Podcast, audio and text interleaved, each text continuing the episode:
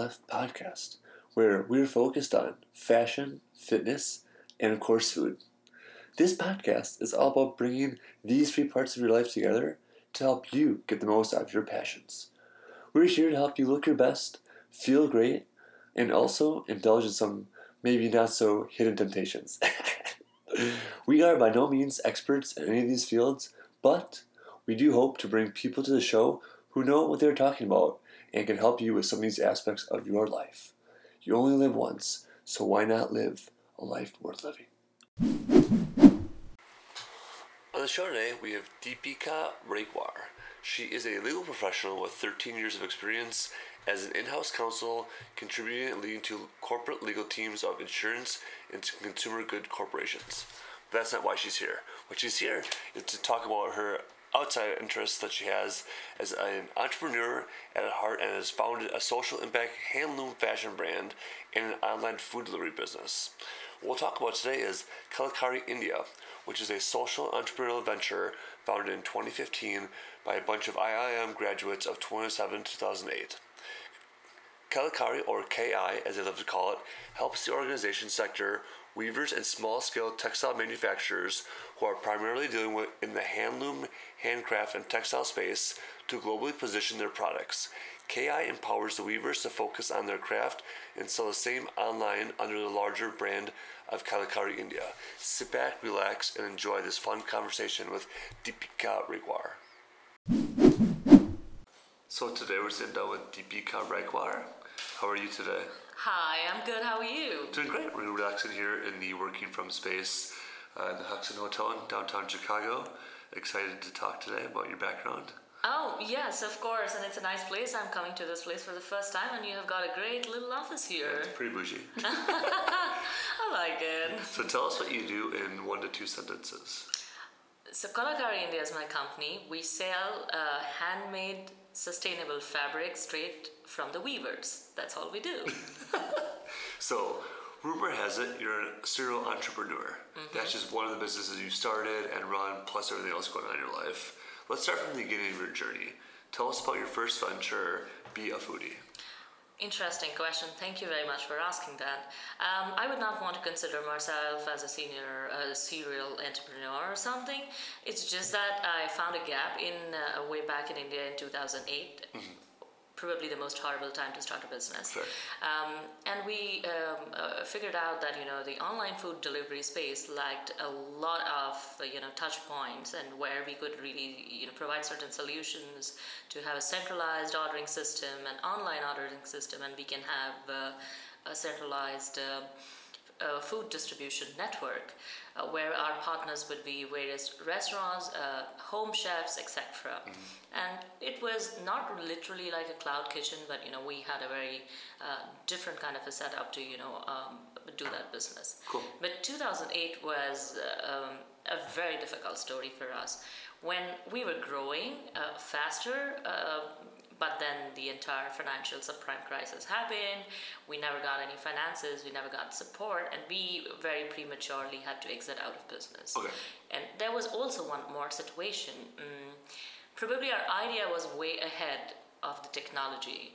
The uh, right now the world, the way we look at it, everyone is on their mobile phone all the time and handhelds, and you know every time people are hooked onto the internet. That time in that particular geography, the internet services were not very strong. Okay. And number two, uh, the idea of ordering online was not really making sense to many people. Okay, So yeah, that was that was a challenge. But yeah, it was it was a heartbreak, of course. Uh, every time you put in heart and soul to building a business and um, you have to exit out of it, it's not a good deal. Definitely know how it goes. So, what did you learn from that other than just kind of being your first venture? What were kind of the lessons you took away from that? A lot, actually, a lot. So um, you need to be uh, very cautious about what, what uh, about your exit plans because you know um, when we get into the business as an entrepreneur, right? Nobody literally thinks about their exit plans, and um, that heartbreak happens when you don't have an exit plan. Um, your struggle for the finances and keeping your company afloat uh, happens. So if you don't have really a good planning for how you're going to fund a business, how you're going to sustain a business, And what if uh, certain you know unexpected things hit you? How are you going to exit the business? If you don't really have a plan then you're in soup. So my biggest learning was uh, plan ahead and be ready that you know any any anything can happen. It's it's, it's a very dynamic and very vulnerable and very versatile market and you know your competition can hit you from anywhere legal situations can hit you or a bad financial time could hit you. Mm-hmm. anything can happen. So just be ready and don't be too fixated. When the time comes you need to be able to take that call to gracefully exit from a business. Yeah it makes sense. Like in my day job right now i've kind of been with them through covid and things have been growing really fast. Oh wow we just like doubled our best month ever and then like a month or two after that we went down to like our usual average. I'm like, why did you guys like not see this coming? Mm-hmm. like, just give it your best month ever one time doesn't mean you're gonna do it every time forever. Especially when there's a lot of variable costs in there, which are no thanks to me, but but it makes sense. I think a lot of people just like think, "Ooh, I want to start a business to work for myself," mm-hmm. and then B, like some stuff I've always run into all the time is like collecting money that people owe me, like invoices or other things like that. It's like you can't just because you're you know doing hundred thousand dollars in revenue mm-hmm. doesn't mean you take that home and spend it on your friends and family. Yeah, that's right. It goes towards a lot of other costs of the business. Yes, yes, absolutely. And you know, there's also a part. Uh, you know, there's always always a situation when. Um, so in certain geographies, the mm. taxation regimes change and they can hit you adversely and your entire um, p&l would start looking different if there are changes in the tax bracket or the way the government is going to tax you and stuff like that right so you need to be prepared for that. So you really need to keep checking on how things are going to impact your balance sheets. Mm-hmm. So that's also something which, uh, and, as an entrepreneur, you need to be very mindful of. So there could be various challenges, and you know you should be just ready for them.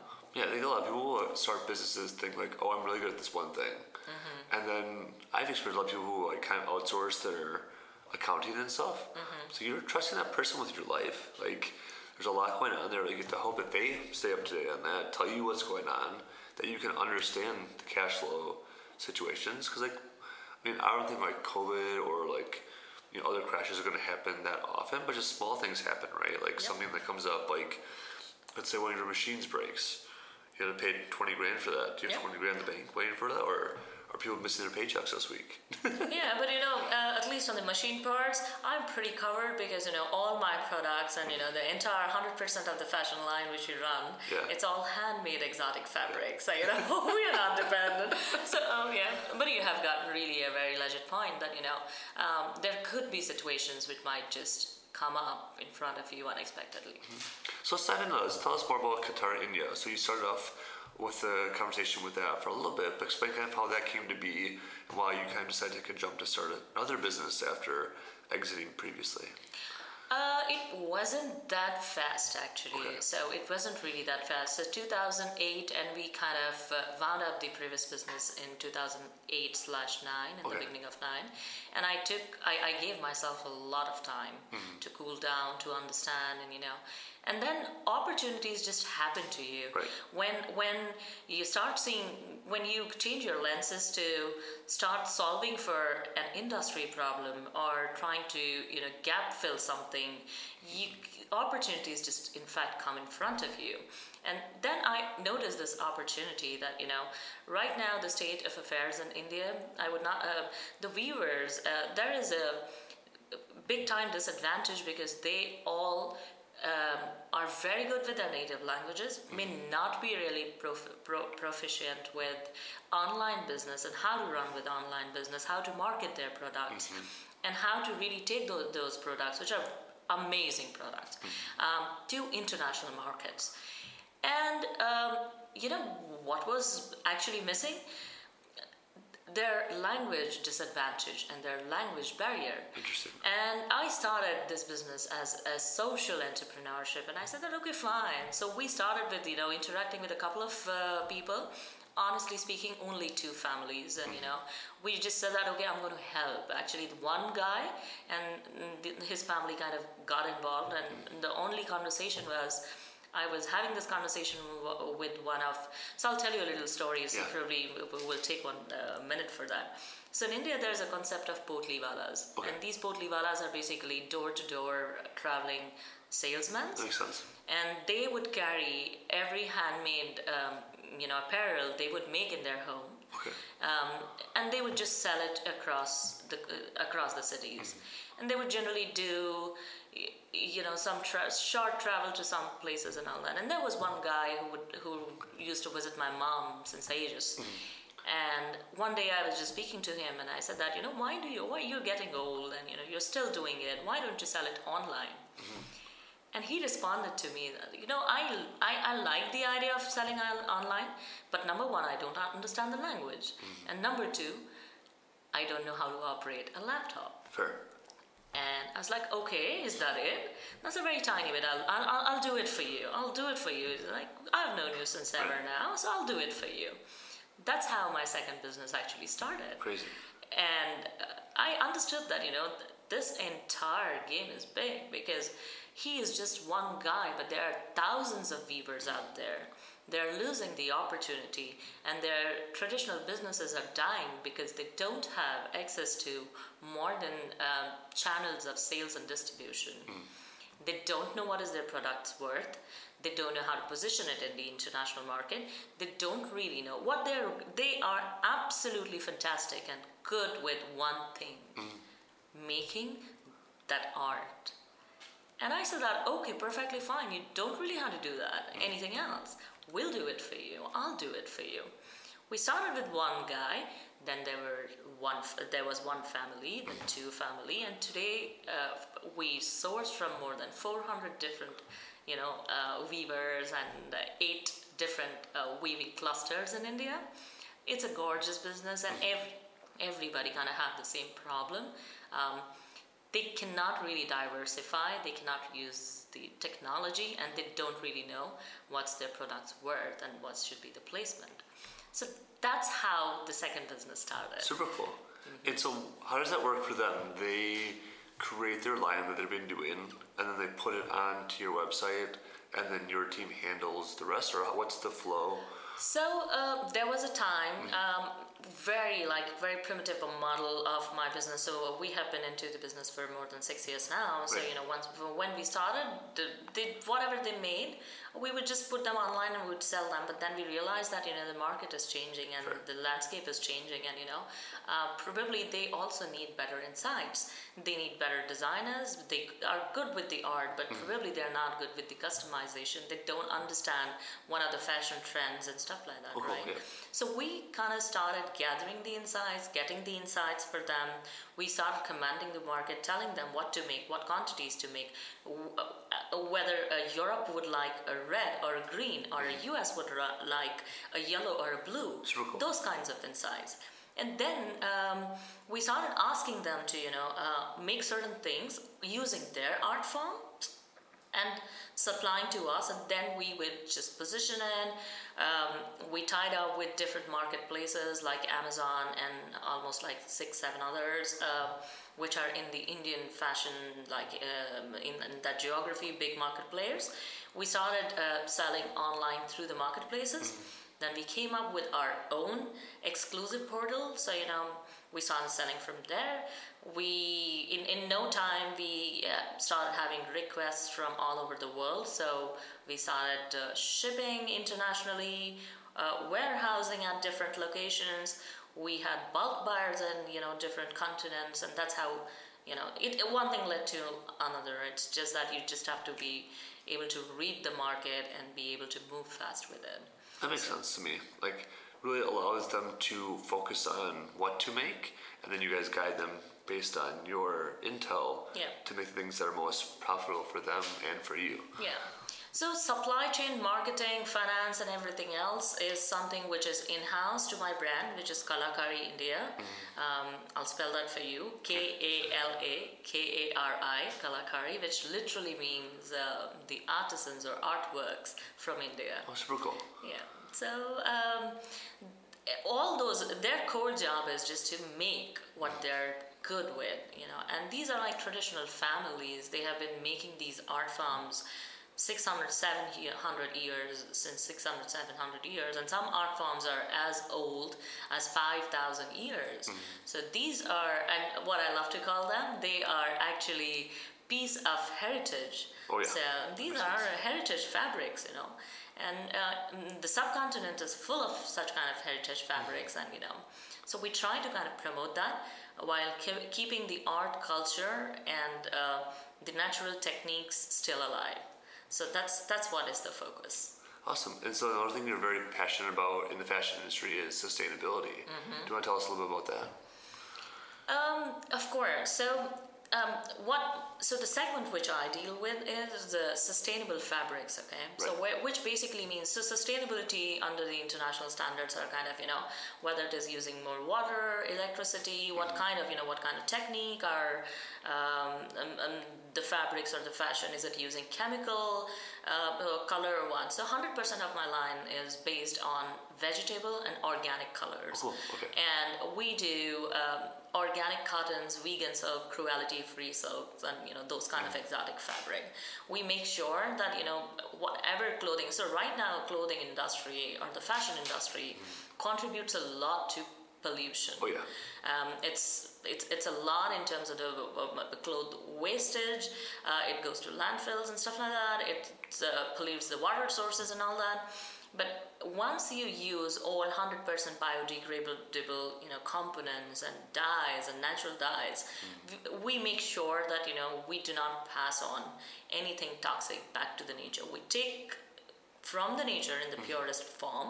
Our fabrics are going to last you for generations to come. And these are all natural fabrics. So that's why um, I believe in sustainable fabrics and you know sustainable fashion.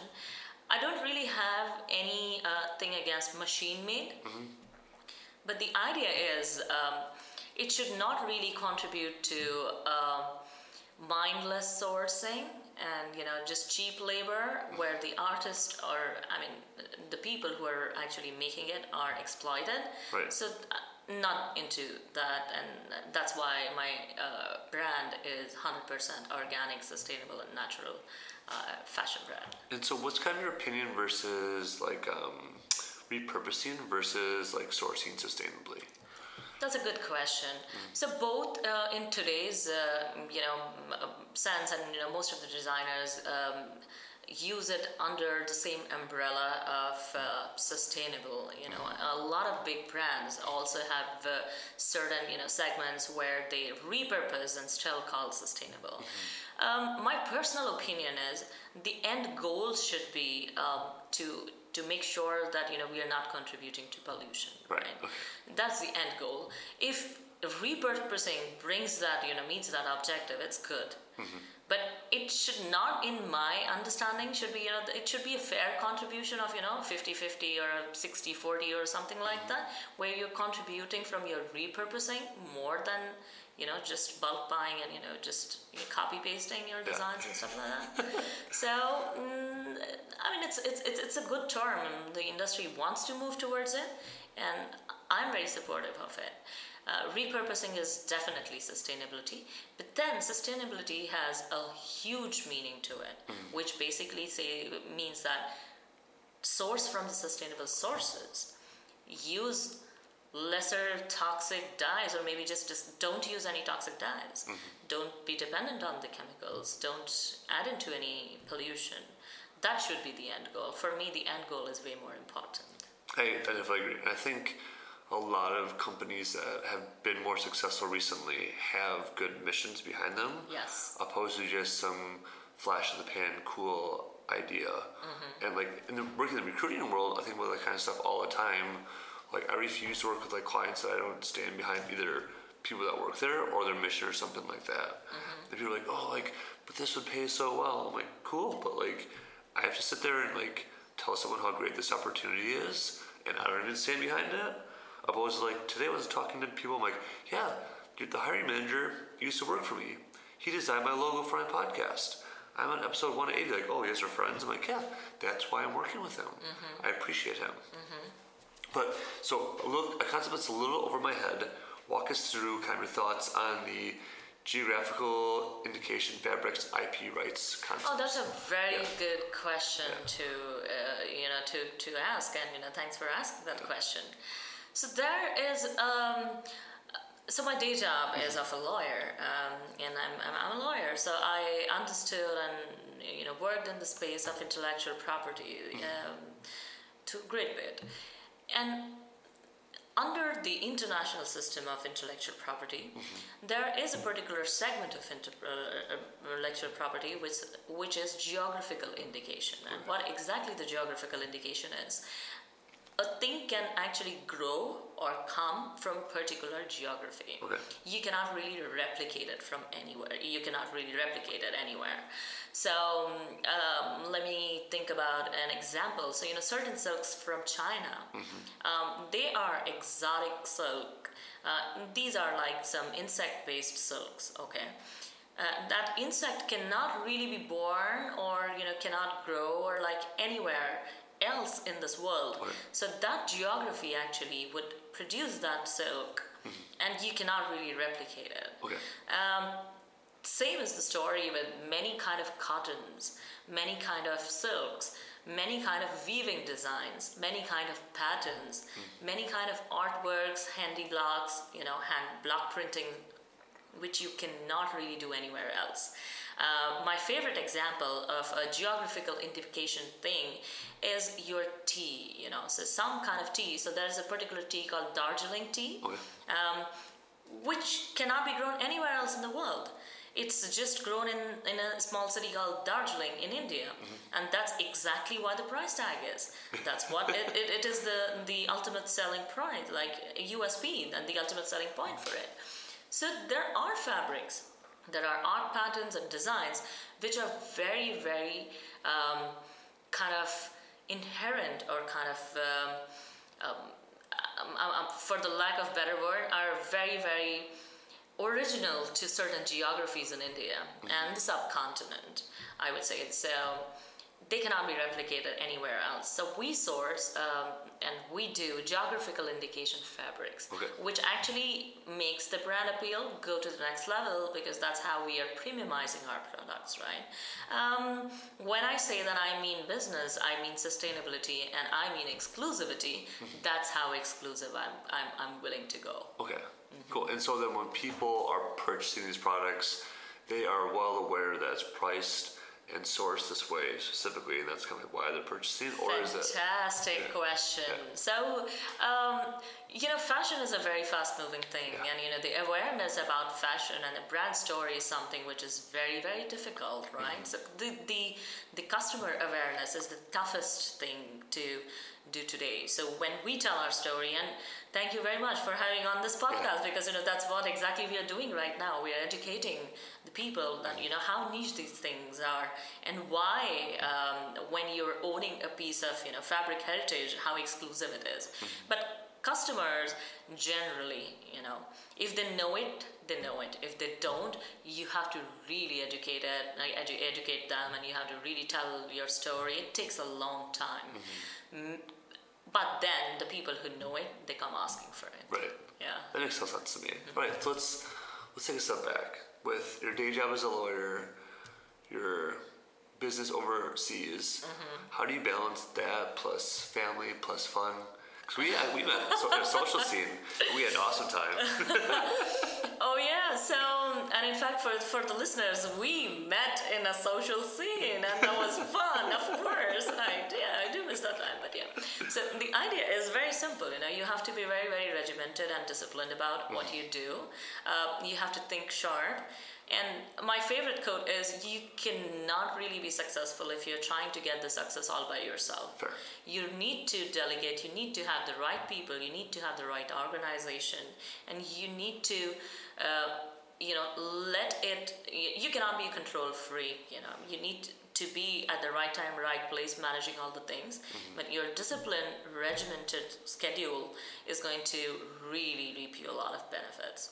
And you should be able to kind of switch the hats. For me, what really works is switching the hats pretty frequently. Okay. So when I'm, I'm, I'm on my day job, I'm probably a hundred percent lawyer, maybe a thousand percent lawyer. Yeah. But when I'm an entrepreneur, um, and when so my angle, I can't really take away the lawyer from from my personality. But of course, I'd have to keep reminding myself that you know this is not a legal uh, you know situation. Mm-hmm. This is a business situation, and I have to think differently. And Makes you got to be very flexible. Yeah. Um, and my, I have got a fantastic team back in India. They are amazing people. We're just like a small family, and we have a lot of fun. And uh, on the third aspect of it, family is always going to be there to support you and uh, that's that's exactly why family is there yeah. they understand uh, what you're going through and i'm so glad and thankful that my family always supported me and they understand that you know um, if i have a little you know if i'm if i'm you know missing from some situations mm-hmm. they know what's the, I, i've got a valid reason and my friends they're very important to me. The social scene is something which is actually going to uh, re-energize you. Mm-hmm. So I would probably never cut. I'll cut on my sleep. I'll cut on different things, but I'll and I'll and one more thing as a part of discipline, you sh- you got to cut your screen time. You oh, yeah. Don't don't waste a lot of time on social media. don't do that.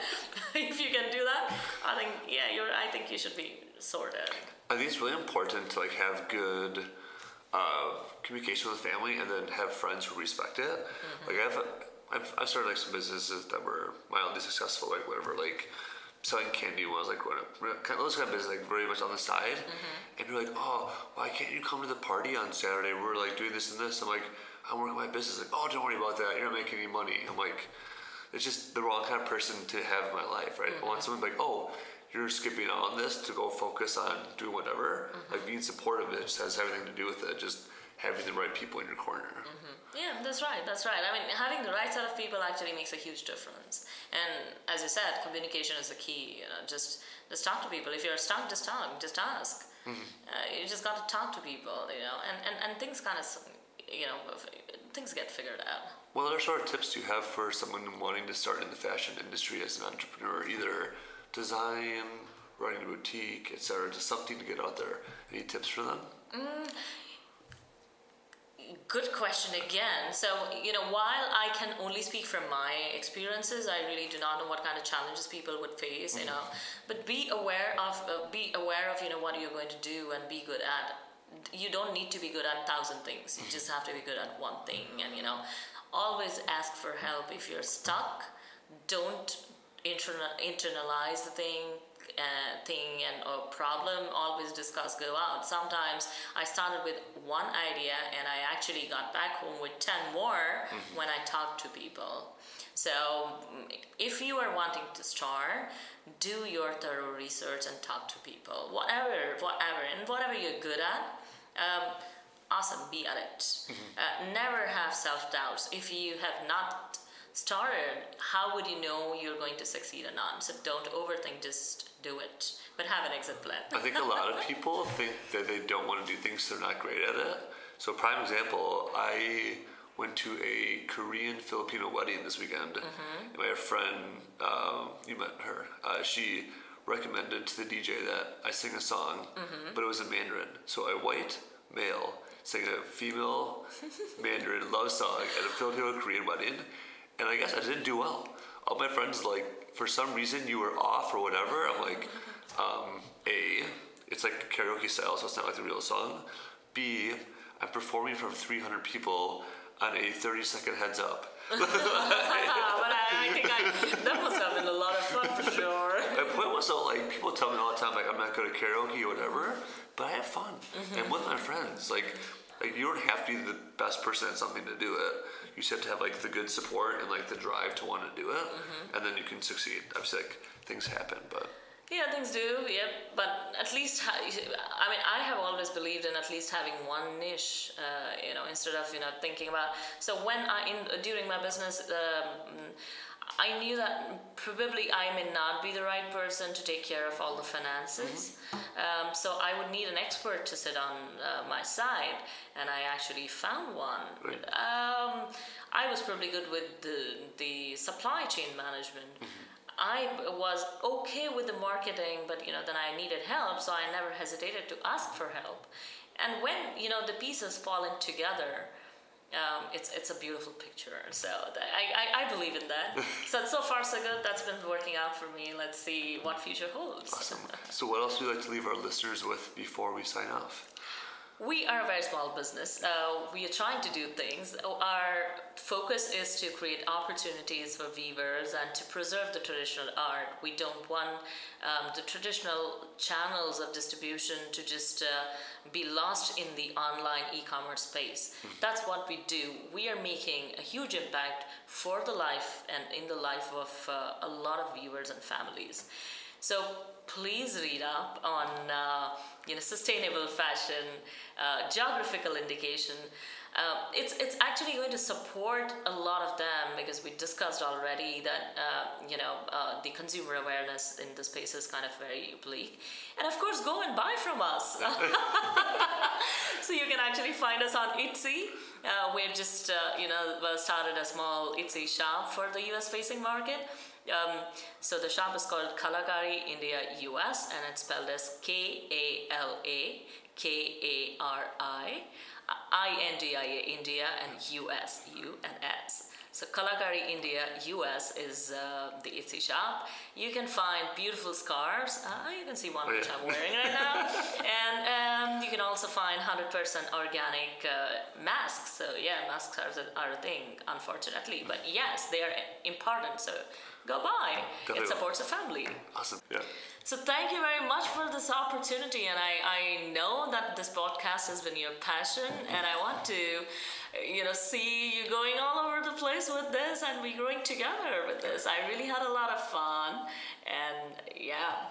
JP, you're the man. I mean, Thank you very episode much. Episode 181, so it's been a good couple years. I think it's coming on seven years soon, so it's been a wild ride. Congratulations, cool we, we got to do party for that. Thank you very much for having me here. It's a great honor and privilege to you know, meet you and have this chit chat. Thank you, JP.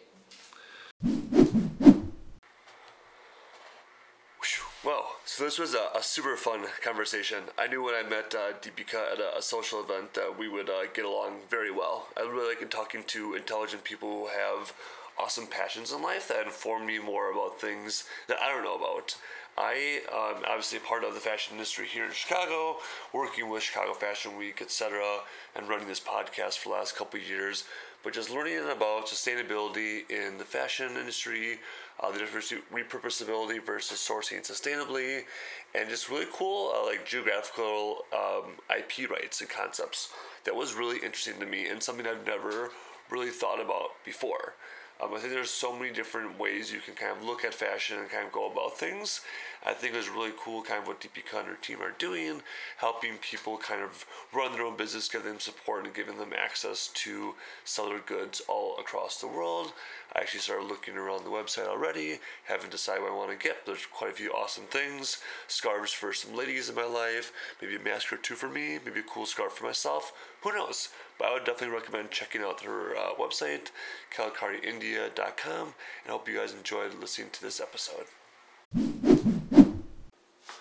This episode is sponsored by Stock Manufacturing, a top workwear creator for premium hospitality brands. What started as men's fashion brand gradually migrated to designing and manufacturing custom workwear staff would feel proud to be seen in.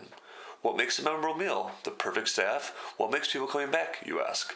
It's never just a single element, it's every thoughtful detail working in harmony to leave a lasting impression. Stock manufacturing partners with establishments of all sizes to create custom uniforms from front to the back of the house.